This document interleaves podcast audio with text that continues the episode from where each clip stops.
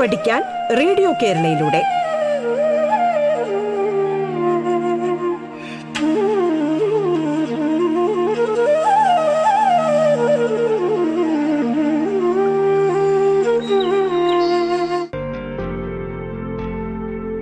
നമസ്കാരം പാഠത്തിലേക്ക് സ്വാഗതം. പത്താം ക്ലാസ് കെമിസ്ട്രിയാണ് ഇന്ന് കൈകാര്യം ചെയ്യപ്പെടുന്നത്. എറണാകുളം കല്ലിൽ ജി എച്ച് എസ് എസിലെ അധ്യാപിക ദർശന ടീച്ചറാണ് നമ്മോടൊപ്പമുള്ളത്. സ്വാഗതം റേഡിയോ കേരള പാഠത്തിലേക്ക്.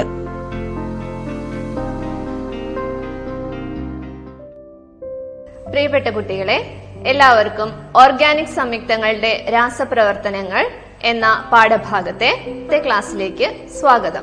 ആദേശ രാസപ്രവർത്തനം അഥവാ സബ്സ്റ്റിറ്റ്യൂഷൻ റിയാക്ഷൻസ് അഡീഷൻ രാസപ്രവർത്തനം അഥവാ അഡീഷൻ റിയാക്ഷൻ പോളിമറൈസേഷൻ. അല്ലെ? ഇതായിരുന്നു നമ്മൾ കഴിഞ്ഞ ക്ലാസ്സിൽ പഠിച്ചത്.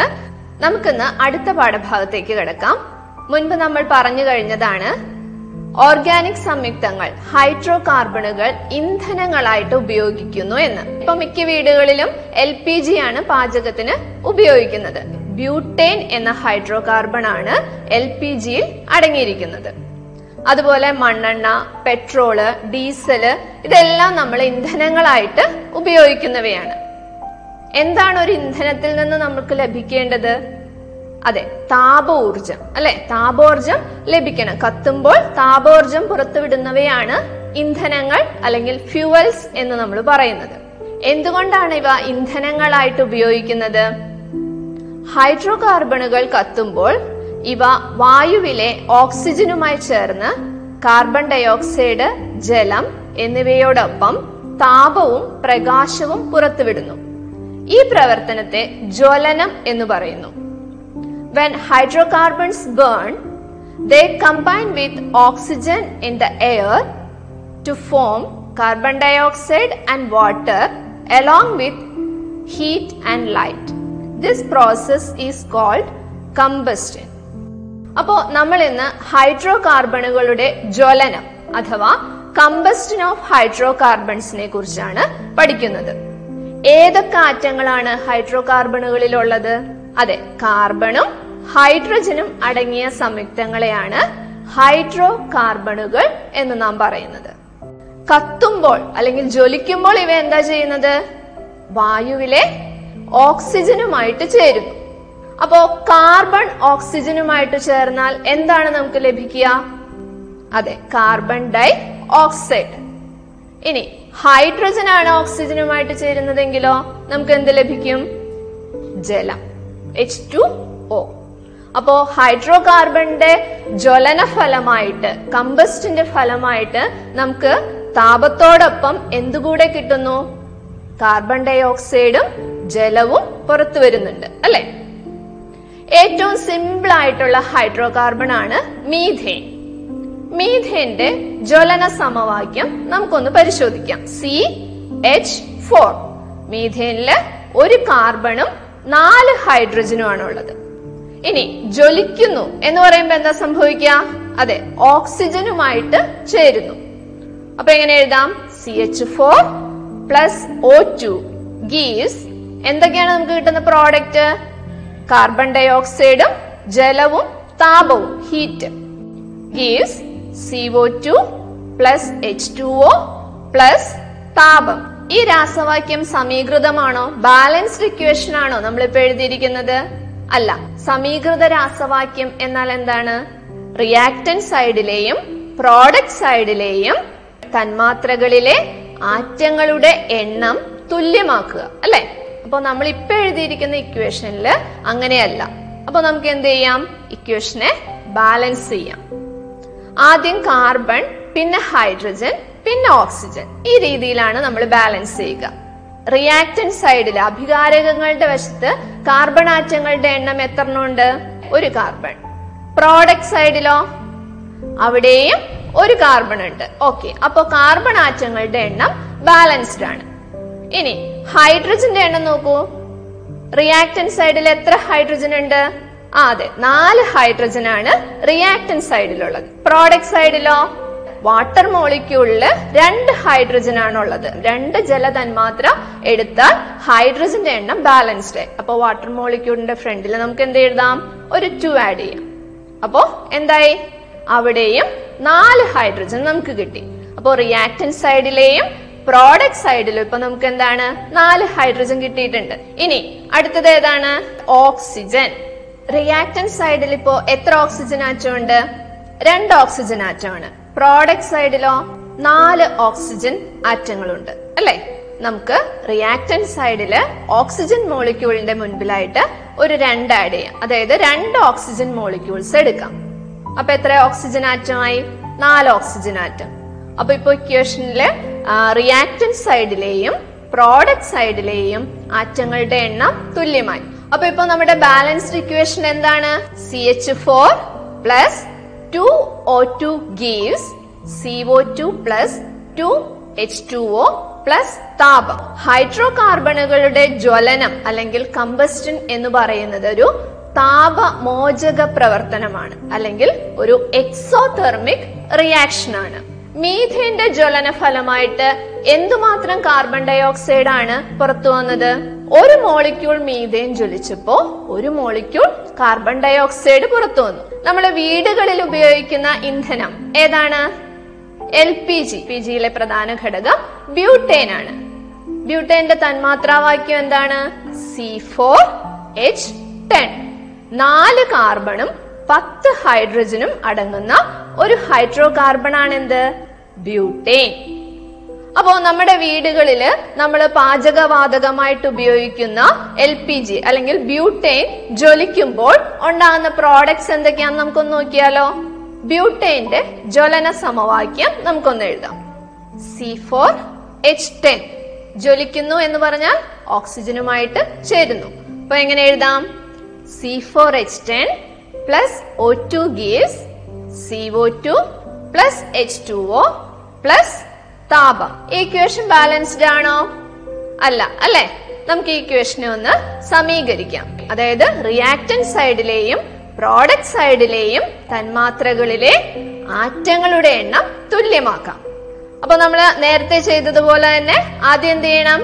കാർബൺ ആറ്റങ്ങളുടെ എണ്ണം പിന്നെ ഹൈഡ്രജൻ പിന്നെ ഓക്സിജൻ. ഈ രീതിയിൽ നമുക്ക് ഇക്വേഷൻ ബാലൻസ് ചെയ്ത് നോക്കാം. അഭികാരകങ്ങളുടെ വശത്ത് എത്ര കാർബൺ ആറ്റം ഉണ്ട്? എത്രനാണ്? അതെ നാല് കാർബൺ ആറ്റമാണ് ഉള്ളത്. പ്രോഡക്റ്റ് സൈഡിലോ കാർബൺ ഡൈ ഓക്സൈഡിൽ ഒരു കാർബണേ ഉള്ളൂ അല്ലെ? നാല് കാർബൺ ഡൈ ഓക്സൈഡ് മോളിക്യൂൾസ് എടുക്കാം. ഇപ്പൊ കാർബൺ ആറ്റങ്ങളുടെ എണ്ണം ബാലൻസ്ഡ് ആയി. ഇനി എന്താണ്? ഹൈഡ്രജൻ റിയാക്ടൻ സൈഡിൽ ഹൈഡ്രജൻ ആറ്റങ്ങളുടെ എണ്ണം പത്തെണ്ണം ഉണ്ട് പ്രോഡക്റ്റ് സൈഡിൽ നോക്കൂ.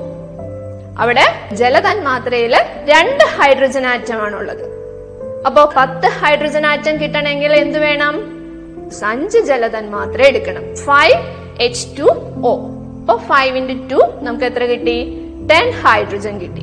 അപ്പോ റിയാക്ടൻ സൈഡിലും പ്രോഡക്റ്റ് സൈഡിലും നമുക്കിപ്പോ ഹൈഡ്രജൻ ആറ്റത്തിന്റെ എണ്ണവും തുല്യമായി. ഇനി ഏത് ആറ്റമാണ് നമുക്ക് ബാലൻസ് ചെയ്യേണ്ടത്? Oxygen atom. റിയാക്ടൻ സൈഡിൽ എത്ര ഓക്സിജൻ ആറ്റം ഉണ്ട് രണ്ട് ഓക്സിജൻ ആറ്റം ഉള്ളത് പ്രോഡക്റ്റ് സൈഡിൽ നോക്കൂ four C O two plus five H two ആണ്. അല്ലെ? ഫോർ സി ഒ ടു നാല് കാർബൺ ഡൈ ഓക്സൈഡ് തന്മാത്രകൾ. ഒരു കാർബൺ ഡൈ ഓക്സൈഡിൽ രണ്ട് ഓക്സിജൻ ആറ്റം ഉണ്ട് അല്ലെ? അങ്ങനെ നാല് കാർബൺ ഡൈ ഓക്സൈഡിൽ എത്ര ഉണ്ടാകും? Four into two eight oxygen atom. അപ്പോ സി ഒ ടുവിൽ നമുക്കിപ്പോ എട്ട് ഓക്സിജൻ ആറ്റം ഉണ്ട്. ഒരു ജലതന്മാത്രയിൽ എത്ര ഓക്സിജൻ ആറ്റമാണ് ഉള്ളത്? നോക്കൂ. ഒരെണ്ണം അല്ലെ? അങ്ങനെയാണെങ്കിൽ നമുക്ക് ഇവിടെ അഞ്ച് ജലതന്മാത്രകളുണ്ട് അതിൽ എത്ര ഓക്സിജൻ ആറ്റം ഉണ്ട്? അഞ്ച് ഓക്സിജൻ ആറ്റം അപ്പോൾ നമുക്കിവിടെ പ്രോഡക്റ്റ് സൈഡിൽ ആകെ നാല് കാർബൺ ഡയോക്സൈഡ് തന്മാത്രകളിൽ നിന്ന് എട്ട് ഓക്സിജൻ ആറ്റവും അഞ്ച് ജലതന്മാത്രയിൽ നിന്ന് അഞ്ച് ഓക്സിജൻ ആറ്റവും അപ്പോൾ പ്രോഡക്റ്റ് സൈഡിൽ ആകെ എത്ര ഓക്സിജൻ ആറ്റമാണ് നമുക്കിപ്പോ ഉള്ളത്? പതിമൂന്ന് ഓക്സിജൻ ആറ്റം നമുക്കിപ്പോ ഉണ്ട്. റിയാക്ടൻ സൈഡിൽ നോക്കൂ രണ്ട് ഓക്സിജൻ ആറ്റമാണ് ഉള്ളത് അല്ലെ? പതിമൂന്നെണ്ണം കിട്ടണമെങ്കിൽ എന്ത് ചെയ്യണം? ഏഴ് ഓക്സിജൻ തന്മാത്ര എടുത്താലോ? സെവൻ ഇന്റു ടു എത്ര ഓക്സിജൻ ആറ്റം കിട്ടും? പതിനാല് ഓക്സിജൻ ആറ്റം കിട്ടും അല്ലേ? അത് ഇത്തിരി കൂടുതലാണ്. അങ്ങനെയാണെങ്കിൽ നമുക്ക് ആറ് ഓക്സിജൻ തന്മാത്ര എടുത്തു നോക്കിയാലോ? സിക്സ് ഇന്റു ടു പന്ത്രണ്ട് ഓക്സിജൻ ആറ്റമാണ് നമുക്ക് ഇവിടെ കിട്ടുന്നുള്ളൂ. അപ്പോൾ നമുക്ക് പതിമൂന്നെണ്ണം കിട്ടണമെങ്കിൽ എന്തു വേണം? പതിമൂന്ന് ബൈ രണ്ട് ഓക്സിജൻ തന്മാത്രകൾ എടുത്തു നോക്കിയാലോ? പതിമൂന്ന് ബൈ രണ്ട് ഓക്സിജൻ തന്മാത്രകളിൽ എത്ര ഓക്സിജൻ ആറ്റം ഉണ്ട് പതിമൂന്ന് ഓക്സിജൻ ആറ്റം ഉണ്ട് അല്ലേ? അപ്പൊ നമുക്ക് ഇവിടെ ഇക്വേഷൻ ബാലൻസ്ഡ് ഇക്വേഷൻ എങ്ങനെ എഴുതാം?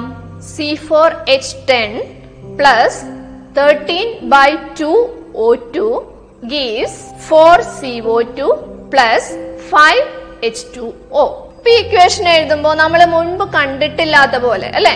ഒരു പരിചയമില്ലാത്ത ഇക്വേഷൻ പോലെ തോന്നുന്നുണ്ടോ?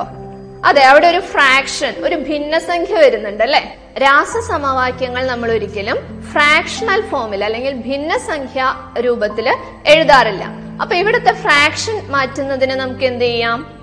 തേർട്ടീൻ ബൈ ടൂവിലെ ഡിനോമിനേറ്ററിലുള്ള ടു കൊണ്ട് ഛേദത്തിലുള്ള ടു കൊണ്ട് രാസവാക്യത്തിലെ എല്ലാ തന്മാത്രകളെയും മൾട്ടിപ്ലൈ ചെയ്യാം. ഇപ്പൊ നമുക്ക് കിട്ടിയ രാസസമവാക്യം എന്താണ്?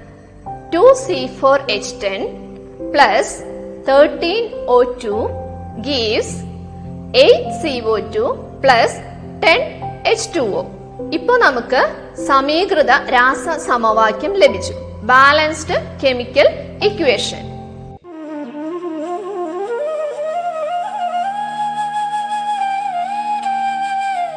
പാഠം കേട്ടു പഠിക്കാൻ റേഡിയോ കേരളയിലൂടെ. പാഠത്തിൽ ഇനി ഇടവേള.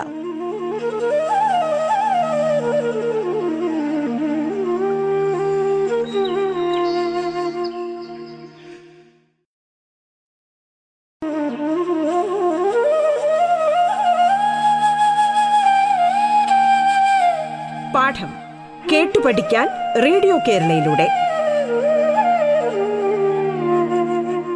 തുടർന്ന് കേൾക്കാം പാഠം.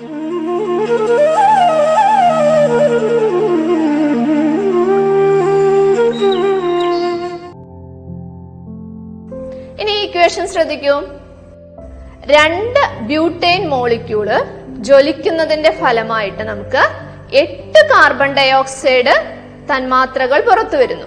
മീഥേന്റെ ജ്വലന ഫലമായി പുറത്തു വന്ന കാർബൺ ഡയോക്സൈഡ് തന്മാത്രകളുടെ എണ്ണവും ബ്യൂട്ടേന്റെ ജ്വലന ഫലമായിട്ട് പുറത്തു വന്ന കാർബൺ ഡയോക്സൈഡ് തന്മാത്രകളുടെ എണ്ണവും. നിങ്ങളൊന്ന് താരതമ്യം ചെയ്തു നോക്കൂ. ഏതാണ് കൂടുതലുള്ളത്? അതെ ബ്യൂട്ടേനിൽ കൂടുതലാണ് അല്ലെ? എന്താണ് നമുക്ക് ഇതിൽ നിന്ന് മനസ്സിലാക്കാൻ സാധിക്കുക? ഹൈഡ്രോ കാർബണിലെ കാർബൺ ആറ്റത്തിന്റെ എണ്ണം കൂടുമ്പോൾ ജ്വലന ഫലമായി പുറത്തു വരുന്ന കാർബൺ ഡൈ ഓക്സൈഡിന്റെ അളവും കൂടുന്നു അല്ലെ? അപ്പോ ഇതുകൊണ്ടാണ് ഹൈഡ്രോ കാർബണുകളുടെ ജ്വലനത്തിനുള്ള സാധ്യത പരമാവധി നമ്മൾ കുറയ്ക്കണം എന്ന് പറയുന്നത്. കാർബൺ ഡൈ ഓക്സൈഡ് അന്തരീക്ഷത്തിലേക്ക് വന്നാൽ എന്താ സംഭവിക്കുക? അന്തരീക്ഷ മലിനീകരണം ഉണ്ടാക്കുന്ന ഒരു വാതകമാണ് അല്ലെ? ഗ്ലോബൽ വാർമിംഗ് പോലെയുള്ള പ്രശ്നങ്ങൾക്കൊക്കെ കാരണമാണ്. അപ്പോ ഹൈഡ്രോ കാർബണുകൾ ജ്വലിക്കുന്നതിനുള്ള സാഹചര്യങ്ങൾ നമ്മൾ പരമാവധി കുറയ്ക്കേണ്ടതാണ്. അടുത്തതായി നമ്മൾ പരിചയപ്പെടുന്ന രാസപ്രവർത്തനം താപീയ വിഘടനം അഥവാ തെർമൽ ക്രാക്കിംഗ്. ക്രാക്ക് ചെയ്യുക എന്ന് പറഞ്ഞാൽ ബ്രേക്ക് ചെയ്യുക. എന്താണ് ബ്രേക്ക് ചെയ്യുന്നത്? ബോണ്ടുകൾ അല്ലെ? ബോണ്ട് ബ്രേക്ക് ചെയ്യുന്നു. താപീയ വിഘടനമാണ്. അതായത് താപത്തിന്റെ സാന്നിധ്യത്തിൽ ഹൈഡ്രോ കാർബൺ തന്മാത്രകളിലെ ബോണ്ട് ബ്രേക്ക് ചെയ്യുന്നു. ഇതാണ് താപീയ വിഘടനം. തന്മാത്രാഭാരം കൂടുതലുള്ള ചില ഹൈഡ്രോ കാർബണുകൾ വായുവിന്റെ അസാന്നിധ്യത്തിൽ ചൂടാക്കുമ്പോൾ അവ തന്മാത്രാഭാരം കുറഞ്ഞ ഹൈഡ്രോ കാർബണുകളായി മാറുന്നു. ഈ പ്രക്രിയയാണ് താപീയ വിഘടനം.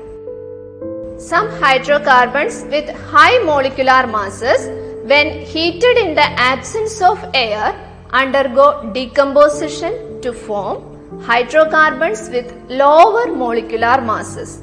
This process is called thermal cracking.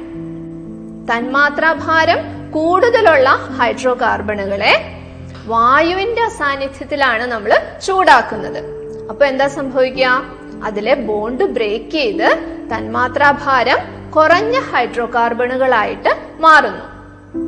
രണ്ടിൽ കൂടുതൽ കാർബൺ ആറ്റങ്ങളുള്ള ഹൈഡ്രോ കാർബണുകളാണ് സാധാരണയായി താപീയ വിഘടനത്തിന് വിധേയമാകുന്നത്. അപ്പോ താപീയ വിഘടനത്തിന് അല്ലെങ്കിൽ തെർമൽ ക്രാക്കിങ്ങിന് സാധ്യതയുള്ള ഏറ്റവും ലോവർ ഹൈഡ്രോ കാർബൺ ഏതാണ്? അതെ പ്രൊപ്പെയിൻ അല്ലെ? പ്രൊപ്പെയിൻ മൂന്ന് കാർബൺ ഉള്ള ഹൈഡ്രോ കാർബൺ ആണ് പ്രൊപ്പെയിൻ പ്രൊപ്പെയിന്റെ താപീയ വിഘടനം നമുക്കൊന്ന് പരിശോധിക്കാം. എങ്ങനെയാണ് പ്രൊപ്പേൻ എഴുതുന്നത്? C H three C H two C H three അല്ലെ? ഇത് താപത്തിന്റെ സാന്നിധ്യത്തിൽ പ്രൊപ്പേനിലെ ബോണ്ട് ബ്രേക്ക് ചെയ്യുന്നു. ഇവിടെ ഒന്നാമത്തെയും രണ്ടാമത്തെയും കാർബൺ ആറ്റങ്ങളുടെ ഇടയിലുള്ള ബോണ്ട് ബ്രേക്ക് ചെയ്യാം. അല്ലെങ്കിൽ രണ്ടാമത്തെയും മൂന്നാമത്തെയും കാർബൺ ആറ്റങ്ങളുടെ ഇടയിലുള്ള ബോണ്ടോ ബ്രേക്ക് ചെയ്യാം.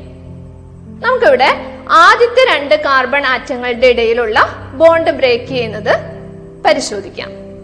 നോക്കൂ ഒന്നാമത്തെയും രണ്ടാമത്തെയും കാർബൺ ആറ്റങ്ങളുടെ ഇടയിലുള്ള ബോണ്ട് ബ്രേക്ക് ചെയ്യുന്നു എന്ന് വിചാരിക്കുക.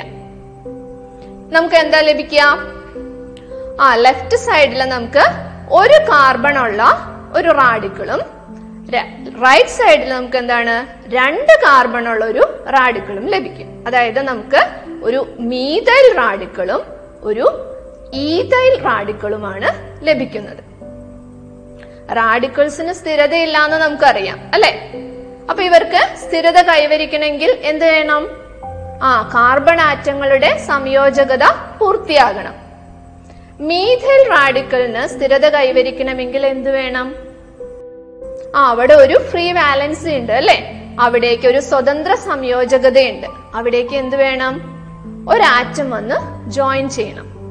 ഇവിടെ നമ്മുടെ റിയാക്ഷൻ മീഡിയത്തിൽ മറ്റാറ്റങ്ങളൊന്നുമില്ല. അപ്പൊ ഇവിടെ കാർബണും ഹൈഡ്രജനും മാത്രമേ ഉള്ളൂ.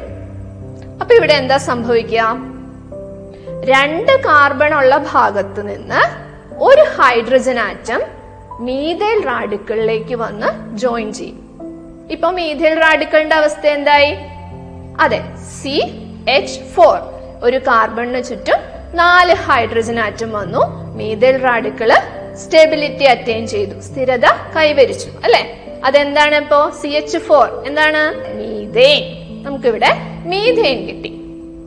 ഇവിടെ ഇപ്പൊ രണ്ട് കാർബൺ ആണ്. അല്ലെ? രണ്ട് കാർബണിലും ഓരോ ഫ്രീ വാലൻസി ഉണ്ട്. ഇവിടെ ബോണ്ട് റീഅറേഞ്ച് ചെയ്തിട്ട് അതെന്തായിട്ട് മാറുന്നു? ഡബിൾ ബോണ്ട് ആയിട്ട് മാറുന്നു. അപ്പൊ നമുക്ക് എന്ത് കിട്ടി? C H two double bond C H two അത് ഈതീൻ അതും എന്തായി? സ്റ്റേബിളായി അപ്പൊ നമുക്ക് പ്രൊപ്പെയിൻ താപീയ വിഘടനത്തിന് വിധേയമായപ്പോ നമുക്ക് ഏതൊക്കെ പ്രോഡക്ട്സ് ആണ് ലഭിച്ചത്? മീഥെയിനും ഈതീനും അതായത് ഒരു ആൽക്കീനും ഒരു ആൽക്കെയിനും. അല്ലെങ്കിൽ ഒരു അപൂരിത സംയുക്തവും ഒരു പൂരിത സംയുക്തവും.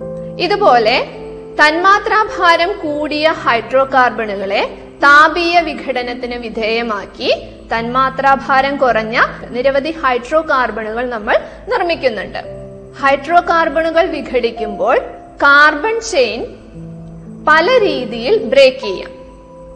എവിടെ വെച്ചിട്ടാണ് ഈ ബോണ്ട് ബ്രേക്ക് ചെയ്യുന്നത് അല്ലെങ്കിൽ വിഘടിക്കുന്നത് എന്നത് ഹൈഡ്രോ കാർബണിന്റെ സ്വഭാവം താപനില മർദ്ദം എന്നിവയെല്ലാം ആശ്രയിച്ചിരിക്കും. ഗാർഹിക ഇന്ധനമായ എൽ പി ജി അല്ലെ? എൽ പി ജിയിലെ പ്രധാന ഘടകം ബ്യൂട്ടൈൻ ആണ്. ബ്യൂട്ടൈൻ നമ്മൾ ഈ രീതിയിൽ നിർമ്മിച്ചെടുക്കുന്നുണ്ട്. ഹെപ്റ്റൈൻ എന്ന ഹൈഡ്രോ കാർബണെ താപീയ വിഘടനത്തിന് വിധേയമാക്കി ബ്യൂട്ടൈൻ നിർമ്മിക്കുന്നുണ്ട്. എങ്ങനെയാണ് ഇത് നടക്കുന്നത് എന്ന് നോക്കാം. ഹെപ്റ്റൈൻ മോളിക്കുലാർ ഫോമിൽ എന്താണ്? C seven H sixteen. ഏഴ് കാർബണുള്ള ഒരു ഹൈഡ്രോ കാർബൺ ആണ് ഹെപ്റ്റൈൻ. ഈ ഹെപ്റ്റൈനിലെ മൂന്നാമത്തെയും നാലാമത്തെയും കാർബണിന്റെ ഇടയിലാണ് ബോണ്ട് ബ്രേക്ക് ചെയ്യുന്നത് എങ്കിൽ എന്തെല്ലാം ഉൽപ്പന്നങ്ങളാണ് നമുക്ക് ലഭിക്കുക? മൂന്ന് കാർബൺ ഉള്ള ഒരു ഹൈഡ്രോ കാർബണും നാല് കാർബൺ ഉള്ള ഒരു ഹൈഡ്രോ കാർബണും നമുക്ക് ലഭിക്കാം അല്ലെ? ഹെപ്റ്റൈന്റെ ബോണ്ട് ബ്രേക്ക് ചെയ്ത് ബ്യൂട്ടൈനും പ്രൊപ്പീനും ഉണ്ടാകുന്നത് എങ്ങനെ? എന്ന് നമുക്കൊന്ന് പരിശോധിക്കാം. ഇവിടെ മൂന്നാമത്തെയും നാലാമത്തെയും കാർബൺ ആറ്റങ്ങളുടെ ഇടയിലുള്ള ബോണ്ടാണ് ബ്രേക്ക് ചെയ്യുന്നത്. അപ്പൊ നമുക്ക് നാല് കാർബൺ ഉള്ള ഒരു റാഡിക്കിളും മൂന്ന് കാർബൺ ഉള്ള ഒരു റാഡിക്കളുമാണ് ലഭിച്ചത്. നാല് കാർബൺ ഉള്ള ഈ റാഡിക്കൽ സ്റ്റേബിൾ ആകണമെങ്കിൽ സ്ഥിരത കൈവരിക്കണമെങ്കിൽ അതിലേക്ക് എന്ത് വേണം? അതെ ഒരു ഹൈഡ്രജൻ വന്ന് ജോയിൻ ചെയ്യണം അല്ലെ? എവിടെ നിന്നാണ് ഈ ഹൈഡ്രജൻ വരുന്നത്? എവിടെ വെച്ചിട്ടാണോ ബോണ്ട് ബ്രേക്ക് ചെയ്തത്? അവിടെ നിന്ന് രണ്ടാമത്തെ കാർബണിലെ ഒരു ഹൈഡ്രജൻ. നാല് കാർബൺ ഉള്ള റാഡിക്കലിന്റെ അറ്റത്തെ കാർബണിൽ വന്ന് ജോയിൻ ചെയ്യുന്നു. അപ്പൊ ഇവിടെ എന്തായി? ബ്യൂട്ടേൻ. അല്ലെ? C H three C H two C H two C H three ഇനി ഇവിടെ മൂന്ന് കാർബണുള്ള ഈ ഹൈഡ്രോ കാർബണിന്റെ അവസ്ഥ എന്താണ്? ഇവിടെ കാർബണിൽ സ്വതന്ത്ര സംയോജകതകളുണ്ട്. ഈ ബോണ്ട് റീഅറേഞ്ച് ചെയ്ത് ഒരു ഡബിൾ ബോണ്ട് വരുന്നു. C H three C H double bond C H two propene heptane താപീയ വിഘടനത്തിന് വിധേയമായപ്പോ നമുക്ക് രണ്ട് പ്രോഡക്റ്റ് കിട്ടി. എന്തൊക്കെയാണത്? പ്രൊപ്പീനും ബ്യൂട്ടേനും. വേറെ ഏതെങ്കിലും രീതിയിൽ ഈ ബോണ്ട് ബ്രേക്ക് ചെയ്യാൻ സാധ്യതയുണ്ടോ? എന്തെല്ലാം പ്രോഡക്ട്സ് ആണ് നമുക്ക് ലഭിക്കുക? നിങ്ങളൊന്ന് പരിശോധിക്കുക. കേട്ടോ? അപ്പോ ഒരു ഹൈഡ്രോ കാർബൺ താപീയ വിഘടനത്തിന് വിധേയമാകുമ്പോൾ ഒരു പൂരിത ഹൈഡ്രോ കാർബണും ഒരു അപൂരിത ഹൈഡ്രോ കാർബണുമാണ് നമുക്ക് ലഭിക്കുന്നത്. താപീയ വിഘടനം നമുക്ക് എവിടെയെല്ലാം പ്രയോജനപ്പെടുത്താം? നിങ്ങൾക്കറിയാം പോളിമറൈസേഷൻ നമ്മൾ പഠിച്ചു കഴിഞ്ഞ രാസപ്രവർത്തനമാണ് അല്ലെ? ചെറിയ ചെറിയ മോണോമർ യൂണിറ്റുകൾ ചേർന്ന് വലിയ തന്മാത്രകളായി മാറുന്ന പ്രക്രിയയാണ് പോളിമറൈസേഷൻ. പ്ലാസ്റ്റിക്കുകൾ മിക്കവാറും പോളിമറൈസേഷൻ പ്രക്രിയ വഴിയാണ് നിർമ്മിക്കുന്നത്. പ്ലാസ്റ്റിക് മാലിന്യങ്ങളെ താപീയ വിഘടനം വഴി ലഘുവായ തന്മാത്രകളാക്കി മാറ്റാൻ കഴിയും. പ്ലാസ്റ്റിക്കുകൾ നമുക്ക് വളരെ പ്രയോജനമുള്ള ഒന്നാണ് വളരെ ഉപകാരപ്രദമായ ഒന്നാണ്. അത് മാലിന്യമായി മാറുമ്പോഴാണ് നമുക്ക് പ്രശ്നങ്ങൾ ഉണ്ടാക്കുക. അപ്പോൾ പ്ലാസ്റ്റിക് മാലിന്യങ്ങൾ നമ്മൾ പരമാവധി കുറയ്ക്കാനായിട്ട് ശ്രമിക്കണം. അതിനെന്താ നമുക്ക് ചെയ്യാൻ പറ്റുക? ആ ഈ പ്ലാസ്റ്റിക് ഉൽപ്പന്നങ്ങൾ റീസൈക്കിൾ ചെയ്യുകയും റീയൂസ് ചെയ്യുകയും ഒക്കെ ചെയ്യാം അല്ലെ? അപ്പൊ അതിനു വേണ്ടി നമുക്ക് താപീയ വിഘടനം പ്രയോജനപ്പെടുത്താം. താപീയ വിഘടനത്തിൽ എന്താ സംഭവിക്കുന്നത്? വലിയ തന്മാത്രകൾ ചെറിയ ചെറിയ ഹൈഡ്രോ കാർബണുകളായിട്ട് മാറുകയാണ് ചെയ്യുന്നത്. അപ്പോ പ്ലാസ്റ്റിക് മാലിന്യങ്ങളെ താപീയ വിഘടനത്തിന് വിധേയമാക്കി നമുക്ക് ലഘുവായ തന്മാത്രകൾ സിമ്പിൾ മോളിക്യൂൾസ് ആക്കി മാറ്റാനും വീണ്ടും മറ്റു പ്രോഡക്റ്റുകളാക്കി റീയൂസ് ചെയ്യാനും സാധിക്കും. പ്രൊപ്പൈന്റെ താപീയ വിഘടനം മോളിക്കുലാർ ഫോമിൽ ഉപയോഗിച്ച് നമുക്ക് എങ്ങനെ എഴുതാം? നോക്കൂ. C three H eight gives എന്തൊക്കെയാണ് നമുക്ക് കിട്ടിയ പ്രോഡക്റ്റ് മീഥേനും ഈദീനും C H four plus C two H four ഹെപ്റ്റൈന്റെ താപീയ വിഘടനം എങ്ങനെയാണ് മോളിക്കുലാർ ഫോമിൽ ഉപയോഗിച്ച് എഴുതുക? C seven H sixteen gives എന്തൊക്കെയാണ് നമുക്ക് കിട്ടിയ പ്രോഡക്ട്സ് ബ്യൂട്ടൈനും പ്രൊപ്പീനും. C four H ten plus C three H six അപ്പോൾ നമ്മൾ ഇന്ന് ഏതെല്ലാം രാസപ്രവർത്തനങ്ങളാണ് പഠിച്ചത്? ഹൈഡ്രോ കാർബണുകളുടെ ജ്വലനം അല്ലെങ്കിൽ കമ്പസ്റ്റൻ ഓഫ് ഹൈഡ്രോ കാർബൺസ് അല്ലെ? കാർബണും ഹൈഡ്രജനും അടങ്ങിയ സംയുക്തങ്ങൾ വായുവിന്റെ സാന്നിധ്യത്തിൽ ജ്വലിക്കുമ്പോൾ കാർബൺ ഡയോക്സൈഡും ജലവും താപവും പുറത്തു വരുന്നു കൂടാതെ നമ്മൾ ഇന്ന് മറ്റൊരു രാസപ്രവർത്തനം കൂടി പരിചയപ്പെട്ടു. ഏതാണത്? താപീയ വിഘടനം അഥവാ തെർമൽ ക്രാക്കിംഗ്.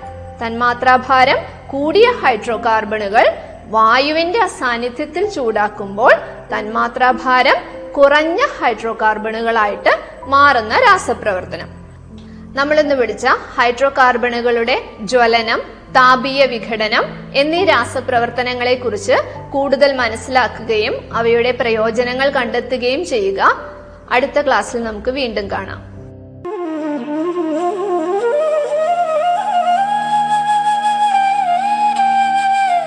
പാഠം കേട്ടു പഠിക്കാൻ റേഡിയോ കേരളയിലൂടെ.